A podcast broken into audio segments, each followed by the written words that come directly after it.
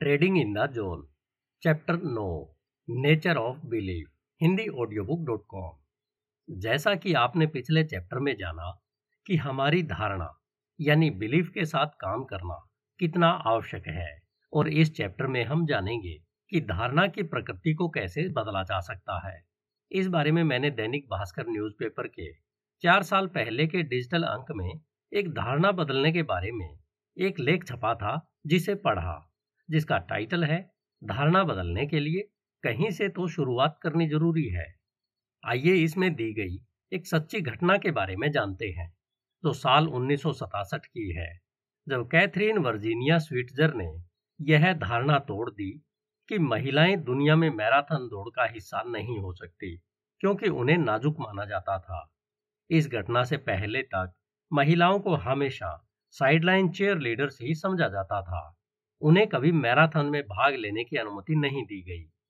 Catherine ने साल उन्नीस की बोस्टन में होने वाली मैराथन में भाग लेने का फैसला किया, जो पिछले सत्तर सालों से केवल पुरुषों का ही आयोजन था। इसमें कैथरीन ने खुद को केवी स्विट्जर के नाम से रजिस्टर्ड करवाया। इस नाम से इस बात का कुछ पता नहीं लगता था कि भाग लेने वाला पुरुष है या महिला। उनका कहना था कि यह गेम ऑफिसर्स को गुमराह करने के इरादे से नहीं किया गया था। इसे यहाँ तक कि एडमिनिस्ट्रेशन ने भी मान लिया कि वे पुरुष हैं। मैराथन वाले दिन ठंड और बारिश होने की वजह से सारे धावकों ने अपने चेहरे ढंकने वाली हुडीज पहन रखी थी। इसलिए कैथरीन अपना जेंडर छिपाने में कामयाब रही। मैराथन शुरू हो चुकी थी, लेकिन अचानक बीच रास्ते में दौड़ते हुए उनके चेहरे पर लगी हुड्डी निकल गई। जिससे उनके बाल नज़र आने लगे। तभी एक फोटोग्राफर ने यह सब देख लिया और ज़ोर से चिल्लाना शुरू कर दिया और चिल्लाते चिल्लाते उनका पीछा करने लगा।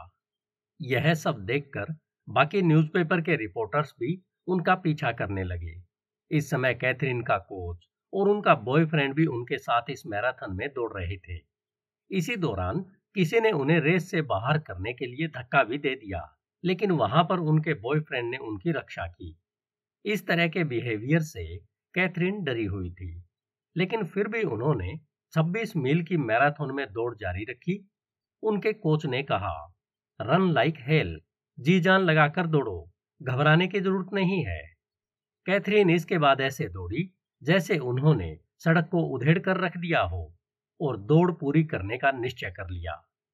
उन्होंने सोचा, यदि आज मैंने दौड़ पूरी नहीं की तो दुनिया कभी यह नहीं मानेगी कि महिलाएँ यह कर सकती है और इसी संकल्प और धारणा के साथ उन्होंने दौड़ पूरी की। उस साल वे मैराथन का वैश्विक चेहरा बन गई। आखिरकार 1972 में महिलाओं को आधिकारिक रूप से पहली बार बोस्टन मैराथन में दौड़ने की अनुमति दी गई। कैथरीन को रनर वर्ल्ड मैगजीन ने female runner of the decade घोषित किया और बाद में उन्नीस सौ चौरासी के ओलंपिक वीमेन मैराथन से शुरुआत करके वे मैराथन के लिए टीवी कमेंटेटर बन गई और अपने काम के लिए एमी अवार्ड हासिल किया। साल उन्नीस में उन्होंने एक किताब लिखी, running and walking for women over forty. अप्रैल 2007 में उन्होंने अपनी पहली मैराथन दौड़ की 40वीं सालगिरह पर मैराथन वुमन नाम से संस्करणों की किताब जारी की। अप्रैल 2008 में मैराथन वुमेन को खेलों में महिलाओं की प्रेरक चित्रण के लिए बिली अवार्ड फॉर जर्नलिज्म दिया गया। आज जब वे किसी भी मैराथन में जाती हैं तो उनके कंधे गीले हो जाते हैं, क्योंकि महिलाएँ उनकी बाहों में आकर खुशी के आँसू बहाती है और कहती है, दौड़ ने हमारी ज़िंदगी बदल दी। और अब उन्हें लगता है कि वे कुछ भी कर सकती है। फंडा यह है कि कोई भी धारणा बना लेना बहुत आसान बात है। यदि आप इसे बदलना चाहते हैं तो कहीं से तो इसकी शुरुआत करनी होगी। Nature of believe. यदि आप डगलस के द्वारा पिछले चैप्टर में बताए गए ट्रेड के बारे में पाँच फंडामेंटल ट्रूथ को एक्सेप्ट करने के बेनिफिट को महसूस कर सकते हैं तो टास्क यह सीखना है कि इन ट्रूथ्स को अपने मेंटल सिस्टम के कोर बिलीफ में कैसे ठीक से इंटीग्रेट किया जाए, जो आपके किसी भी दूसरे बिलीफ के कन्फ्लिक्ट में नहीं है।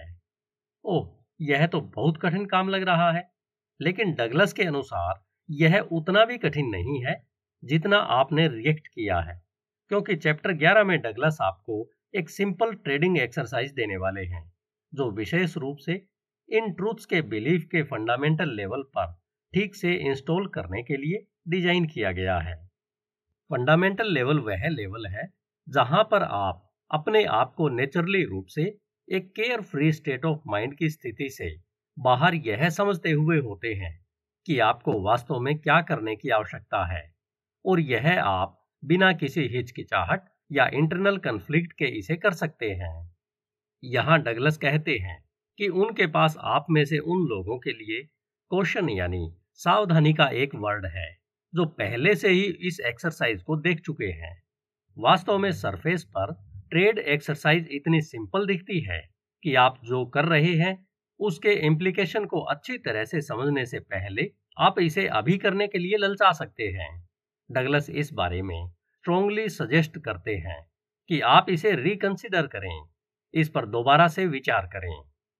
न्यू बिलीफ को कैसे इंस्टॉल किया जाए और न्यू बिलीफ के कंफ्लिक्ट में किसी भी एग्जिस्टिंग बिलीफ को कैसे बदला जाए। इस लर्निंग प्रोसेस में कुछ सबटेल यानी सूक्ष्म लेकिन प्रोफाउंड डायनामिक शामिल है। जो इसे सीखना आसान बना देते हैं। वैसे अपनी बिलीफ को बदलने के लिए एक्सरसाइज कैसे करनी है, यह समझना पूरी तरह से दूसरा मामला है। यदि आप इस चैप्टर और अगले चैप्टर में प्रेजेंटेड कंसेप्ट को समझे बिना एक्सरसाइज करते हैं तो आपको डिज़ायर रिज़ल्ट नहीं मिलेंगे। यहाँ यह इम्पोर्टेंट है कि सक्सेस के इन प्रिंसिपल्स को पूरी तरह से एक्सेप्ट करने के लिए, अपने दिमाग को ट्रेंड करने के लिए आपको कितने मेंटल एफर्ट्स करने पड़ सकते हैं? इस पर ध्यान नहीं दें, चाहे आप उन्हें कितनी अच्छी तरह से ही क्यों न समझते हो। पिछले चैप्टर में डगलस के एक स्टूडेंट बोब सीटीए को याद रखें, जो मानते थे कि वे प्रोबेबिलिटीज के कंसेप्ट को अच्छी तरह समझते हैं, लेकिन उनमें प्रोबेबिलिटिक्स परस्पेक्टिव से कार्य करने की एबिलिटी नहीं थी। बहुत से लोग यह मानने की गलती करते हैं कि एक बार जब वे कुछ समझ जाते हैं तो उनकी नई समझ में निहित इनसाइट यानी अंतर्दृष्टि ऑटोमेटिकली रूप से उनकी आइडेंटिटी का एक फंक्शनल पार्ट बन जाती है।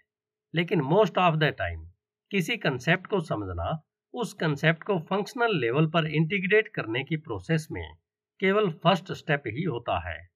यह उन प्रोबेबिलिटीज के लिए विशेष रूप से सच है, जो पॉसिबिलिटी में कमी से निपटती है। हमारे दिमाग नेचुरली रूप से ऑब्जेक्टिव या नव मोमेंट में रहने के लिए वायर्ड नहीं है। इसका मतलब है कि हमें उन परस्पेक्टिव से सोचने के लिए अपने माइंड को एक्टिवली ट्रेंड करना होगा। इसमें शामिल एक्सरसाइज के अलावा काम करने के लिए कई परस्पर कॉन्फ्लिक्टिंग बिलीफ हो सकते हैं। इन परस्पर विरोधी बिलीफ्स का इफ़ेक्ट आपके स्टेट ऑफ़ माइंड से ऑपरेट करने या नव मोमेंट अपॉर्चुनिटी फ्लो का अनुभव करने के लिए आपकी बेस्ट इंटेंशन को बिगाड़ देगा। उदाहरण के लिए मान लें कि आपने मार्केट्स को पढ़ना सीखने में वर्षों बिताए हैं, या टेक्निकली सिस्टम को डेवलप करने या बाइंग करने के लिए बड़ी रकम खर्च की है, ताकि आप यह पता लगा सकें कि आगे क्या होने वाला है। अब आप समझ गए हैं कि आपको यह जानने की ज़रूरत नहीं है कि आगे क्या होने वाला है, और वह जानने की कोशिश करने से भी आपके डिट्रैक्ट होने या मोमेंट में बने रहने की एबिलिटी कम हो जाएगी। अब आपके पुराने और नए बिलीफ के बीच एक डायरेक्ट कन्फ्लिक्ट पैदा हो जाएगा कि आपको यह जानना होगा कि सक्सेसफुल होने के लिए आगे क्या करना होगा और यह सब आपकी नई समझ से पॉसिबल है, जिसे आप समझते हैं कि आपको जानने की आवश्यकता नहीं है। क्योंकि आपको लगता है कि अब आपकी नई समझ अचानक उस विश्वास को मज़बूत करने पर खर्च किए गए सभी धन, समय और पावर को बेअसर कर देगी। जिसे आपको जानने की आवश्यकता है। काश यह एक्सेप्ट करना उतना आसान होता, लेकिन कुछ भाग्यशाली लोगों के लिए यह बेहद आसान हो सकता है। यदि आपको याद होगा कि चैप्टर चार में डगलस ने सॉफ्टवेयर कोड के संबंध में साइकोलॉजिकल डिस्टेंस के बारे में बात की थी। उसमें कहा था कि कुछ ट्रेडर्स पहले से ही इन नए परस्पेक्टिव के इतने क्लोज हो सकते हैं कि उन्हें एक बनाने के लिए बस कुछ मिसिंग पीस को ही एक साथ रखना होगा, ताकि माइंड आह मोमेंट को फील कर सके।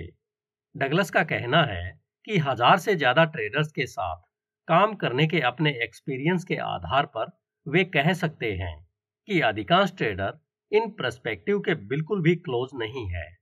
आप में से भी जो इनके क्लोज नहीं है, उन्हें अपने मेंटल एनवायरमेंट में ट्रेड करने के बारे में अपनी नई समझ को ठीक से इंटीग्रेट करने के लिए काफ़ी ज़्यादा मेंटल वर्क लग सकता है।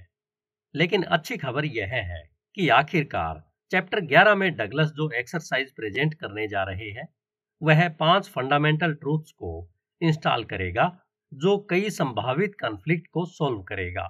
लेकिन यह केवल तभी संभव है जब आप वास्तव में यह जानते हो कि आप क्या कर रहे हैं और क्यों कर रहे हैं। यही इसका सब्जेक्ट और नेक्स्ट चैप्टर है, ओरिजिन ऑफ़ बिलीफ हम बिलीफ के नेचर के बारे में क्या सीख सकते हैं और हम उस नॉलेज का उपयोग कैसे कर सकते हैं ताकि हम एक ऐसा माइंडसेट तैयार करें जो कंसिस्टेंट विनिंग ट्रेडर बनने की हमारी इच्छा को बढ़ावा दे। ये दो प्रश्न है जिनका उत्तर डगलस इस चैप्टर में देने जा रहे हैं। सबसे पहले आइए हम यह समझते हैं कि हमारी धारणाएँ यानी बिलीफ कैसे और कहाँ से पैदा होती है। जैसा कि आपको याद होगा कि मेमोरीज डिस्टिंक्शन और बिलीफ एक स्ट्रक्चर्ड एनर्जी के रूप में मौजूद होते हैं। इसे आसानी से समझने के लिए डगलस ने इन तीन मेंटल कंपोनेंट्स को एक साथ जोड़ा था। नंबर एक मेमोरीज डिस्टिंक्शन और बिलीफ फ़िज़िकल प्रोडक्ट के रूप में एग्जिस्ट नहीं करते हैं। नंबर दो, हमारे और एक्सटर्नल एनवायरमेंट के बीच मौजूद कॉज और इफ़ेक्ट यानी कारण और प्रभाव रिलेशनशिप इन कंपोनेंट्स को एग्जिस्टेंस में लाता है। नंबर तीन कोज और इफ़ेक्ट रिलेशनशिप कैसे इस तरह से रिवर्स हो जाते हैं, ताकि हम एक्सटर्नल एनवायरमेंट में यह अनुभव कर सकें कि हमने क्या सीखा है। हमें बिलीफ के ओरिजिन यानी मूल में जाने के लिए मेमोरीज और बिलीफ के बीच के डिफरेंस को समझने के लिए इन कंपोनेंट्स को अनबंडल यानी खोलना होगा। ऐसा करने का सबसे अच्छा तरीका है कि आप इस समय अपने आप के लिए ऐसी कल्पना करें कि आपके अंदर एक शिशु मन है। डगलस को लगता है कि एक बच्चे के जीवन की शुरुआत के एक्सपीरियंस की यादें अपने प्योरेस्ट फॉर्म में मौजूद होती है। इससे डगलस का तात्पर्य यह है कि जो कुछ बच्चे ने देखा, सुना, सूंघा, छुआ या चखा है, उसकी यादें उसके दिमाग में प्योर सेंसरी इंफॉर्मेशन के रूप में मौजूद है, जो किसी स्पेसिफिक वर्ड या कंसेप्ट से ऑर्गेनाइज्ड या फिर अटैच्ड नहीं है। इसलिए डगलस एक प्योर मेमोरी को उसके ओरिजिन फॉर्म में स्टोर्ड सेंसरी इंफॉर्मेशन के रूप में डिफाइन करने जा रहे हैं। दूसरी ओर, एक बिलीफ एक्सटर्नल इन्वायरमेंट के एक्सप्रेशन के तरीके के नेचर के बारे में एक कंसेप्ट है, और यह कंसेप्ट प्योर सेंसरी इंफॉर्मेशन को एक सिंबल सिस्टम के साथ जोड़ता है, जिसे हम लैंग्वेज कहते हैं। उदाहरण के लिए, अधिकांश शिशुओं की यह एक प्योर मेमोरी होती है कि माता पिता द्वारा प्यार से पाला जाने पर उसे कैसा महसूस होता है, लेकिन वे इसे तब तक एक्सप्रेस नहीं कर सकते जब तक कि शिशु को, कुछ वर्ड्स को, उसकी मेमोरी में स्टोर्ड प्योर सेंसरी इंफॉर्मेशन के साथ आपस में एसोसिएट करना, यानी जोड़ना नहीं सिखाया जाता कि लाइफ इज़ वंडरफुल। यह भी एक कंसेप्ट है, अपने आप में शब्द एब्स्ट्रैक्ट सिंबल का एक मीनिंगलेस कलेक्शन बनाते हैं। लेकिन अगर किसी बच्चे को या तो पढ़ाया जाता है, या इन वर्ड्स को उसकी पॉजिटिवली रूप से चार्ज करने वाली फीलिंग्स से जोड़ने का फैसला किया जाता है तो अब वर्ड्स एब्स्ट्रैक्ट सिंबल का केवल मात्र एक कलेक्शन नहीं रह जाता है। और यह abstract phrase life is wonderful existence का नेचर या दुनिया के काम करने के तरीके के बारे में एक डेफिनेटिव डिस्टिंक्शन बन जाता है। उसी तरह यदि बच्चे को उसकी नीड्स के अनुसार इनफ नर्चर नहीं किया गया तो वह इमोशनल पेन की अपनी फीलिंग्स को लाइफ इज़ नोट फेयर या the world is a awful place जैसे कंसेप्ट से आसानी से जोड़ सकता है। किसी भी मामले में जब हमारी मेमोरी या एक्सपीरियंस से पॉजिटिव या नेगेटिव एनर्जी वर्ड्स के एक ग्रुप से जुड़ जाती है, जिसे हम एक कंसेप्ट कहते हैं यह कंसेप्ट एक्टिव हो जाता है और परिणाम स्वरूप रियलिटी के नेचर के बारे में उसके बिलीफ में बदलाव आ जाता है।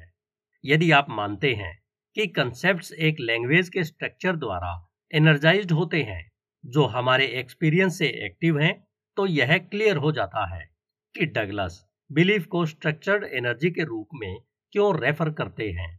जब कोई बिलीफ एग्जिस्टेंस यानी अस्तित्व में आता है तो वह क्या करता है? इसका फ़ंक्शन यानी कार्य क्या है? डगलस इस बारे में कहते हैं कि कुछ मायनों में इन सवालों को पूछना हास्यास्पद लगता है। आखिरकार हम सभी के अपने बिलीफ्स हैं। हम अपने बिलीफ्स को वर्बली और अपने एक्शन यानी कार्यों के माध्यम से लगातार प्रेजेंट कर रहे हैं। इसके अलावा हम लगातार अन्य लोगों के बिलीफ्स के साथ कंसिस्टेंटली इंटरेक्ट करके उन्हें एक्सप्रेस करते हैं। फिर भी अगर पूछा जाए कि एक बिलीफ रियलिटी में क्या करता है। इसकी ज़्यादातर संभावना यह है कि इस क्वेश्चन पर आपका माइंड ब्लैंक हो जाएगा। दूसरी ओर, यदि आपसे यही क्वेश्चन आपकी आँख, कान, नाक या दांतों के बारे में पूछा जाए तो आपको इसका उत्तर देने में कोई समस्या नहीं होगी।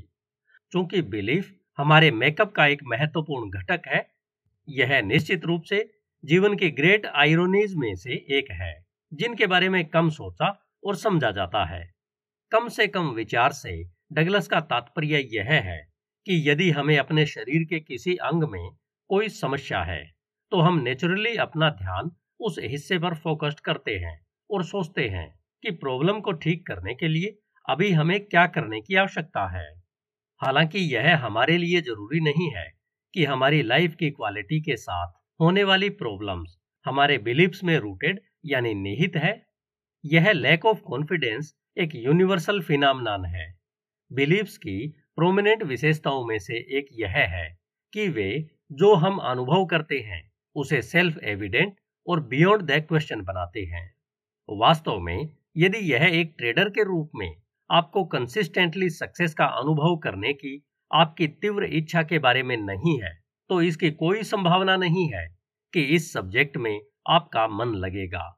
आमतौर पर लोग अपनी डिफिकल्टीज के सोर्स के रूप में अपने बिलीफ्स को एग्जामिन करने के लिए एक्सट्रीम फ्रस्ट्रेशन में सालों बिता देते हैं। हालाँकि भले ही बिलीफ हमारी आइडेंटिटी का एक इंटरकेट परत है, फिर भी आपको सेल्फ एनालिसिस की इस प्रोसेस को पर्सनल रूप से लेने की आवश्यकता नहीं है। इस तथ्य पर विचार करें कि हम में से कोई भी हमारे किसी भी प्रेजेंट बिलीफ के साथ पैदा नहीं हुआ। इन्हें तो हमने काफ़ी सारे तरीकों से सीखा और हासिल किया है। हमारे जीवन पर प्रोफाउंड इम्पैक्ट डालने वाले कई बिलीफ को हमने स्वतंत्र इच्छा के रूप में भी हासिल नहीं किया है। ये तो दूसरे लोगों के द्वारा हमारे माइंड में इंस्टॉल किए गए हैं। और यह शायद किसी के लिए आश्चर्य की बात नहीं होगी कि आमतौर पर वे बिलीफ जो हमारे लिए सबसे अधिक डिफिकल्टी का कारण बनते हैं वे हमारे कंसियस कंसेंट यानी सचेत सहमति के बिना दूसरों से प्राप्त किए गए हैं। डगलस का इससे तात्पर्य उन बिलीफ से है, जो हमने तब हासिल की थी, जब हम बहुत छोटे थे, और हमें जो सिखाया जा रहा था, उसके नेगेटिव इम्पैक्ट को महसूस करने के लिए हम अनजान थे। हमारे बिलीफ्स के सोर्स के बावजूद, एक बार जब वे अस्तित्व में आ जाते हैं तो वे सभी मूल रूप से उसी तरह कार्य करते हैं। बिलीव्स के कुछ सर्टन तरीके होते हैं, जिनसे वे अपना काम करते हैं। वे वैसे ही हैं, जैसे हमारे शरीर के विभिन्न हिस्से काम करते हैं। उदाहरण के लिए, यदि आप मेरी आँख और अपनी आँख, या मेरे हाथ और अपने हाथ, या मेरी रेड ब्लड सेल और अपनी रेड ब्लड सेल को कंपेयर करते हैं तो हम देख सकते हैं कि वे बिल्कुल समान नहीं है, लेकिन उनके पास सामान्य विशेषताएँ हैं जो समान रूप से काम करने के लिए पैदा होती है। जिस तरह से हमारे शरीर के अंग काम करते हैं, उसी तरह यह बिलीफ कि लाइफ इज़ वंडरफुल भी। अपना कार्य उसी तरह से करेगा, जैसे यह बिलीफ कि लाइफ इज़ अफल बिलीफ अपने आप में डिफरेंट है और इसे होल्ड करने वाले की लाइफ क्वालिटी पर हर एक का जो इम्पैक्ट पड़ता है, वह बहुत अलग होगा। लेकिन दोनों बिलीफ बिल्कुल एक समान तरीके से कार्य करेंगी। बिलीफ और हमारी लाइफ पर उनका इम्पैक्ट। हमारे बिलीफ, हमारी लाइफ को एक्सपीरियंस करने के तरीके को आकार देते हैं। जैसा कि डगलस ने पहले ही कहा है कि हम अपनी किसी भी धारणा के साथ पैदा नहीं हुए हैं। उन्हें तो एक्वायर्ड किया जाता है और जैसे जैसे वे एक्यूमुलेट होते हैं, हम अपना जीवन इस तरह से जीते हैं, जो यह दिखाता है कि हमने अपने बिलीफ से ही जीना सीखा है। विचार करें कि आपका जीवन कितना अलग होगा यदि आप एक ऐसे कल्चर, रिलीजन या पॉलिटिकल सिस्टम में पैदा हुए होते, जिसमें प्रेजेंट लाइफ से बहुत कम हो। यह कल्पना करना कठिन हो सकता है, लेकिन लाइफ के नेचर और दुनिया कैसे काम करती है, इस बारे में आपने जो बिलीव करना सीखा है, वह पहले से वैसा नहीं हो सकता, जैसा आप प्रेजेंट में मानते हैं। फिर भी इन अन्य बिलीफ को, अपने प्रेजेंट बिलीफ के समान डिग्री के साथ एक्सेप्ट करेंगे। कैसे बिलीफ हमारे जीवन को आकार देते हैं? नंबर एक, वे एनवायरमेंट संबंधित इंफॉर्मेशन की हमारी धारणा और इंटरप्रिटेशन को इस तरह से मैनेज करते हैं ताकि हम जो बिलीव करते हैं, वह उसके कंसिस्टेंट हो। नंबर दो, वे हमारी एक्सपेक्टेशन पैदा करते हैं। ध्यान रखें कि एक उम्मीद भविष्य के किसी मोमेंट पे प्रक्षेपित एक बिलीफ है। हालाँकि हम किसी ऐसी चीज़ की उम्मीद नहीं कर सकते, जिसके बारे में हम नहीं जानते हैं। हम यह भी कह सकते हैं कि एक उम्मीद वह है, जिसे हम जानते हैं कि भविष्य के किसी मोमेंट में उसे लॉन्च किया जा सकता है। नंबर तीन, हम जो कुछ भी करने का निर्णय लेते हैं या बिहेव करने का कोई बाहरी एक्सप्रेशन हमारे बिलीफ के कंसिस्टेंट होंगी। नंबर चार, और अंत में हमारे बिलीफ हमारी फीलिंग को आकार देते हैं। कि हम अपने एक्शन के रिज़ल्ट के बारे में कैसा महसूस करते हैं। हम जिस तरह से काम करते हैं, उसमें बिलीफ एक महत्वपूर्ण भूमिका निभाते हैं। डगलस इस बारे में एक उदाहरण देते हैं, जिसका उपयोग उन्होंने अपनी पहली पुस्तक, द डिसिप्लिन ट्रेडर में विभिन्न कार्यों को स्पष्ट करने के लिए किया था। साल उन्नीस सौ सतासी में वे गोचा शिकागो नामक एक लोकली प्रोड्यूस टेलीविज़न प्रोग्राम देख रहे थे। यह कुछ लोकल सेलिब्रिटीज के बारे में था, जो एक दूसरे पर प्रैक्टिकल जोक सुनाना खेल रहे थे। प्रोग्राम के एक हिस्से में टीवी स्टेशन ने फुटपाथ पर खड़े होने के लिए एक आदमी को हायर करके काम पर रखा, जो मिशिगन एवेन्यू के फुटपाथ पर हाथ में एक चिन्ह लेकर खड़ा था, जिस पर लिखा था कि फ्री मनी आज ही। टीवी स्टेशन ने उस व्यक्ति को काफ़ी मात्रा में नकद दिया, जो किसी को भी पैसे दे सकता था। उसे यह निर्देश दिए गए थे। मिशिगन एवेन्यू शहर के सबसे व्यस्त इलाकों में से एक है और सड़क पार करने वाले अधिकांश लोग ये फ्री मनी वाला साइन बोर्ड पढ़ सकते थे। तो आपको क्या लगता है कि कितने लोगों ने उससे पैसे मांगे होंगे? वहाँ से गुजरने वाले सभी लोगों में से केवल एक व्यक्ति रुका और कहा, बहुत बढ़िया, क्या मुझे बस पास के लिए एक क्वार्टर मिल सकता है? आखिरकार वह आदमी निराश हो गया। क्योंकि उसने जिस तरह से उम्मीद की थी, लोग उसे कोई रिस्पॉन्स नहीं दे रहे थे। वह चिल्लाने लगा, क्या तुम्हें कोई पैसा चाहिए? कृपया मुझसे पैसे ले लो। लोग उसके इर्द गिर्द ऐसे घूम रहे थे, जैसे उसका कोई वजूद ही न हो। और हालात तो यहाँ तक खराब थे कि कई लोग उससे बचने के लिए रास्ता बदल रहे थे। जैसे ही एक सूट पहने और अटैची लिए एक आदमी उसके पास आया, वह उसके पास गया और कहा क्या आपको कुछ पैसे चाहिए? उस आदमी ने जवाब दिया, आज नहीं। अब वह वास्तव में निराश होकर पलट कर जवाब दिया, मुझे नहीं लगता कि आप फिर यहाँ आएँगे, कि क्या आप कृपया पैसे लेंगे? जैसे ही उसने उस आदमी को कुछ नकदी देने की कोशिश की, उस आदमी ने नहीं में एक संक्षिप्त जवाब दिया और आगे बढ़ गया। यहाँ पर क्या हो रहा था? कोई भी उस बस पास वाले को छोड़कर पैसे क्यों नहीं मांग रहा है? यदि हम मान लें कि ज़्यादातर साइन बोर्ड पढ़ सकते हैं, लेकिन फिर भी पैसे लेने के लिए कोई प्रयास नहीं किया तो उनके बिहेवियर के लिए एक पॉसिबल एक्सप्लेशन यह हो सकता है कि उन्हें पैसे की कोई परवाह नहीं थी। लोग ऐसा बिहेवियर तब कर रहे थे जब वे अपनी लाइफ का ज़्यादातर समय पैसे के लिए ही लगा रहे हैं। तब भी इन लोगों को खुद की मदद करने से क्या रोक रहा है? एनवायरमेंट उन्हें एक ऐसा एक्सपीरियंस प्रेजेंट कर रहा था जिसे ज़्यादातर लोग पाना पसंद करते हैं। कोई उन्हें बिना काम के पैसे दे रहा है, फिर भी हर कोई उसे नहीं ले रहा। शायद वे यह देखने में एबल नहीं रहे होंगे कि क्या अवेलेबल था, क्योंकि यह कल्पना करना कठिन है कि कोई उन्हें मुफ़्त में पैसा, वो भी अभी कैसे दे सकता है। इस दुनिया में अधिकांश लोगों का यह विश्वास है कि कहीं भी मुफ़्त धन मौजूद नहीं है। यदि मुफ़्त पैसा वास्तव में मौजूद नहीं है तो कोई उस बिलीफ और इंडिकेशन के बीच क्लियर पैराडॉक्स को देख सकता है, जो कहता है कि यह काम करता है। इस विश्वास को फिक्स करना बहुत आसान है।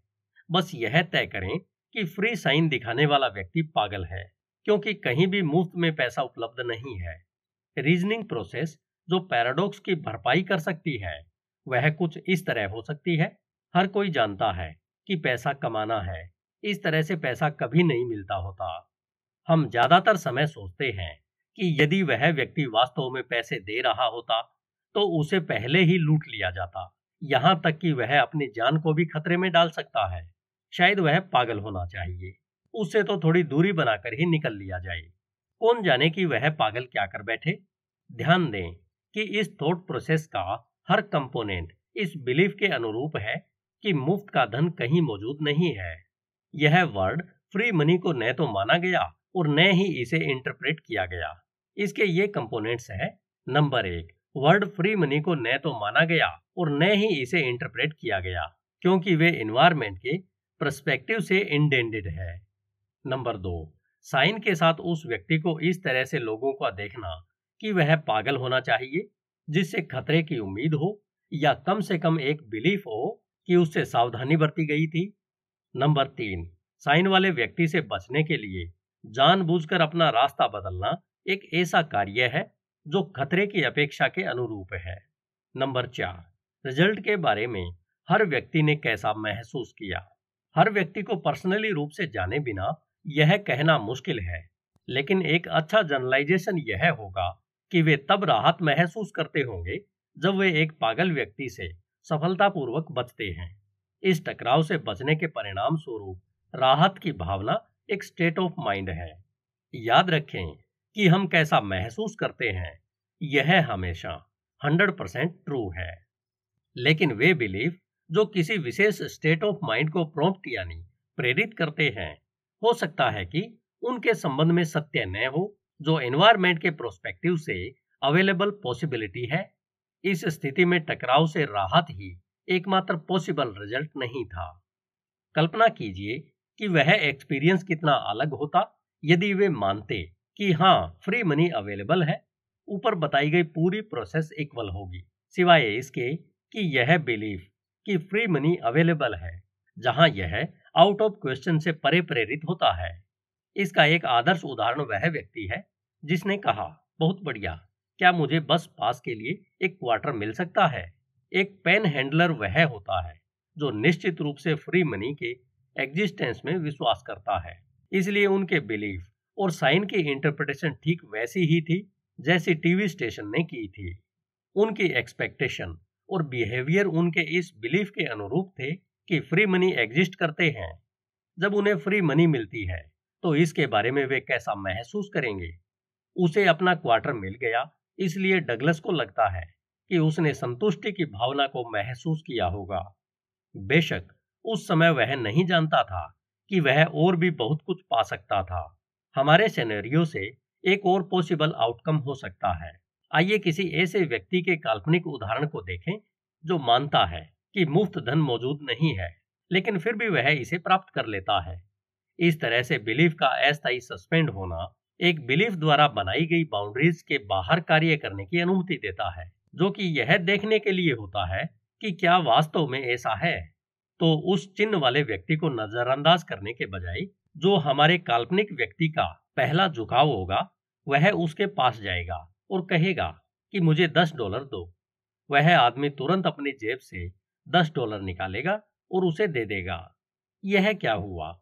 वह कैसा महसूस करेगा?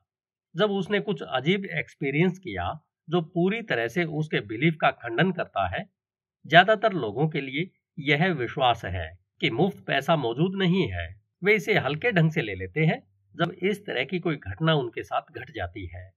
सामान्यतया, बच्चा यह कितनी बार सुनता है कि आपको क्या लगता है कि पैसा पेड़ों पर उगता है? दूसरे शब्दों में, यह शायद एक नेगेटिव बिलीफ है, तब बिना किसी वायर से जुड़े और बिना किसी नेगेटिव कमेंट के उसे पैसे सौंपने का अनुभव संभवतः प्योर आनंद की स्थिति पैदा करेगा। वास्तव में अधिकांश लोग इतने खुश होंगे कि वे उस खुशी और नई खोज को उन सभी के साथ शेयर करने के लिए मजबूर महसूस करेंगे, जिन्हें वे जानते हैं। यहाँ हर कोई कल्पना कर सकता है कि जिस पल वह किसी ऐसे व्यक्ति से मिलता है, जिसे वह जानता है, उसके मुँह से पहला शब्द यही निकलेगा कि आज जो मेरे साथ हुआ, उस पर आपको विश्वास नहीं होगा। और वास्तव में वे उस पर विश्वास नहीं करेंगे। क्यों? क्योंकि उनका विश्वास है कि मुफ़्त में पैसा कहीं भी मौजूद नहीं है। यह बिलीफ उन्हें उनकी कहानी की इंटरप्रिटेशन इस तरह से करने के लिए प्रेरित करेगा, जो इसकी वैलिडिटी को नकार दे। इस उदाहरण को थोड़ा आगे ले जाने के लिए कल्पना कीजिए कि इस व्यक्ति का स्टेट ऑफ़ माइंड कैसा होगा, जब उसे फ्री में पैसा मिला था। वह बहुत पॉजिटिव महसूस कर रहा होगा, लेकिन तब उसके सेट ऑफ़ माइंड का क्या होगा? यदि उसे ऐसा लगे कि वह और पैसे मांग सकता था? हालाँकि जिस क्षण यह विचार या तो उसके दिमाग में आता है या कोई ऐसा व्यक्ति जो वह अपनी कहानी बताता है, यह विचार प्रस्तुत करता है कि वह उस समय और अधिक धन की मांग कर सकता था। उसका स्टेट ऑफ़ माइंड तुरंत अफसोस या निराशा की नेगेटिव रूप से चार्ज स्थिति में चला जाएगा। क्यों? क्योंकि उन्होंने नेगेटिव रूप से चार्ज बिलीफ में उसे टैप किया कि किसी चीज़ को याद करने या पर्याप्त न मिलने का क्या मतलब होता है।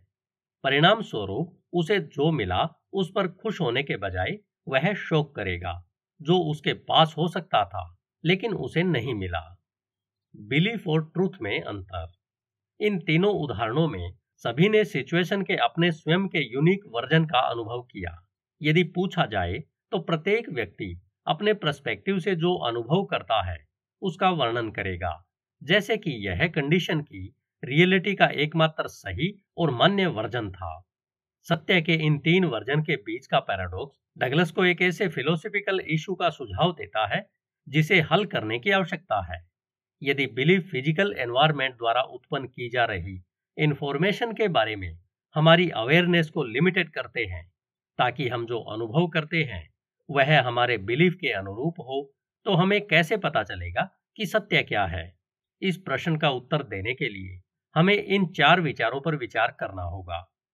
नंबर एक एनवायरमेंट स्वयं को इनफाइनाइट तरीके से एक्सप्रेस कर सकता है। जब आप नेचर की सभी पावर्स को मनुष्य द्वारा बनाई गई हर चीज़ के साथ इंटरेक्ट करते हैं तो उनमें कॉम्बिनेशन की सभी पॉसिबल तरीकों से उत्पन्न फोर्सेस जो लोग खुद को एक्सप्रेस कर सकते हैं। जिसका रिज़ल्ट रियलिटी के कई पॉसिबल वर्जन है, जो निश्चित रूप से सबसे अधिक को भी अभिभूत कर देंगे। नंबर दो, जब तक हम एनवायरमेंट को एक्सप्रेस करने के पॉसिबल तरीकों को समझने की एबिलिटी हासिल नहीं कर लेते, तब तक हमारे बिलीफ हमेशा लिमिटेड वर्जन को रिप्रेजेंट करेंगे, जो कि एनवायरमेंट से संभव है। एनवायरमेंट का एटीट्यूड हमारे बिलीफ को रियलिटी के बारे में एक स्टेटमेंट लगता है। लेकिन ज़रूरी नहीं कि रियलिटी का एक निश्चित स्टेटमेंट हो। नंबर तीन, यदि आप स्वयं को दूसरे स्टेटमेंट को अपवाद मानते हुए पाते हैं तो विचार करें कि यदि हमारी बिलीफ फ़िज़िकल रियलिटी का एक सच्चा हंड्रेड परसेंट रिफ्लेक्शन होती तो हमारी एक्सपेक्टेशन हमेशा पूरी होती। अगर हमारी एक्सपेक्टेशन हमेशा पूरी होती तो हम हमेशा संतुष्टि की स्थिति में होते। यदि फ़िज़िकल रियलिटी लगातार ठीक उसी तरह दिखाई दे रही थी, जैसी हम एक्सपेक्टेशन कर रहे थे तो हम खुश, हर्षित, उत्साहित और पूर्ण कल्याण के अलावा अन्य कैसे महसूस कर सकते थे? नंबर चार, यदि आप तीसरी स्टेटमेंट को वैलिड मानते हुए यह एक्सेप्ट कर सकते हैं तो रिज़ल्ट भी सत्य है। यदि हम रिलैक्स अनुभव नहीं कर रहे हैं तो हमें एक ऐसे बिलीफ से काम लेना चाहिए, जो एनवायरमेंटल कंडीशन के रिलेटिव बहुत अच्छी तरह से काम नहीं करता है। इन चार विचारों को ध्यान में रखते हुए इस प्रश्न का उत्तर डगलस दे रहे हैं कि सत्य क्या है। जवाब है, जो कुछ भी काम करता है। यदि बिलीफ हम जो कुछ भी संभव है, उस पर सीमाएँ लगाते हैं और एनवायरमेंट खुद को इनफाइनाइट तरीकों से एक्सप्रेस कर सकता है तो बिलीफ केवल किसी भी मोमेंट में हम जो हासिल करने का प्रयास कर रहे हैं, उसके रिलेटिव ही सही हो सकता है। दूसरे शब्दों में, हमारे बिलीफ्स में निहित सत्य की रिलेटिव डिग्री को इस बात से मापा जा सकता है कि वे कितने उपयोगी हैं। हम में से प्रत्येक के पास आंतरिक रूप से उत्पन्न फोर्स जैसे जिज्ञासा, जरूरतें, चाहत, इच्छाएँ, लक्ष्य और आकांक्षाएँ हैं, जो हमें फ़िज़िकल एनवायरनमेंट के साथ इंटरेक्ट करने के लिए मजबूर या प्रेरित करते हैं। अपनी जिज्ञासा, जरूरतों, चाहतों, इच्छाओं, लक्ष्यों और आकांक्षाओं के उद्देश्य को पूरा करने के लिए हम जो कदम उठाते हैं, वह किसी भी सरकमस्टेंसेस या कंडीशन में जिसे हम सच मानते हैं, उसका एक कार्य है। वह सत्य जो कुछ भी है, वह यह निर्धारित करेगा कि, नंबर एक एनवायरमेंट के प्रस्पेक्टिव से जो अवेलेबल है, उसके संबंध में हम जो पॉसिबिलिटीज देखते हैं। नंबर दो, हम जो समझते हैं, उसके इंटरप्रिटेशन कैसे करते हैं? नंबर तीन, हम जो डिसीज़न लेते हैं। नंबर चार रिज़ल्ट की हमारी एक्सपेक्टेशन नंबर पाँच, हम जो एक्शन लेते हैं। और नंबर छः, हम अपने एफर्ट्स के रिजल्ट्स के बारे में कैसा फील करते हैं। किसी भी समय, यदि हम जो कुछ भी हासिल करने का प्रयास कर रहे हैं, उसके संबंध में हम खुद को संतुष्टि, खुशी या कल्याण की स्थिति में पाते हैं तो हम कह सकते हैं कि हमारी सच्चाई उपयोगी है, क्योंकि प्रोसेस ने जैसा ऊपर कहा गया है, वैसा काम किया। हमने जो अनुभव किया, वह न केवल हमारे उद्देश्य के अनुरूप था, बल्कि एनवायरमेंट के प्रस्पेक्टिव से जो उपलब्ध था, उसके अनुरूप भी था।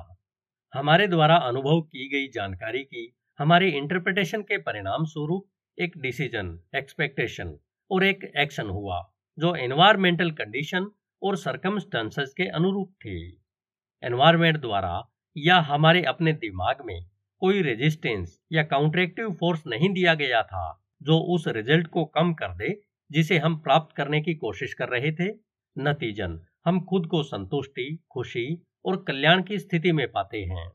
दूसरी ओर, यदि हम स्वयं को असंतोष, निराशा, कुंठा, भ्रम और अफसोस की स्थिति में पाते हैं तो हम कह सकते हैं कि एनवायरमेंट की कंडीशन और सरकमस्टेंसेस के रिलेटिव हम जिन बिलीफ से काम कर रहे हैं, वे अच्छी तरह से या बिल्कुल भी काम नहीं करते हैं और इसलिए उपयोगी भी नहीं है। सीधे शब्दों में कहें तो सत्य किसी भी क्षण जो हम पूरा करने की कोशिश कर रहे हैं, उसके संबंध में जो कुछ भी काम करता है, वह उसका एक कार्य है। धन्यवाद। Hindi audio book dot com आपका दिन शुभ हो।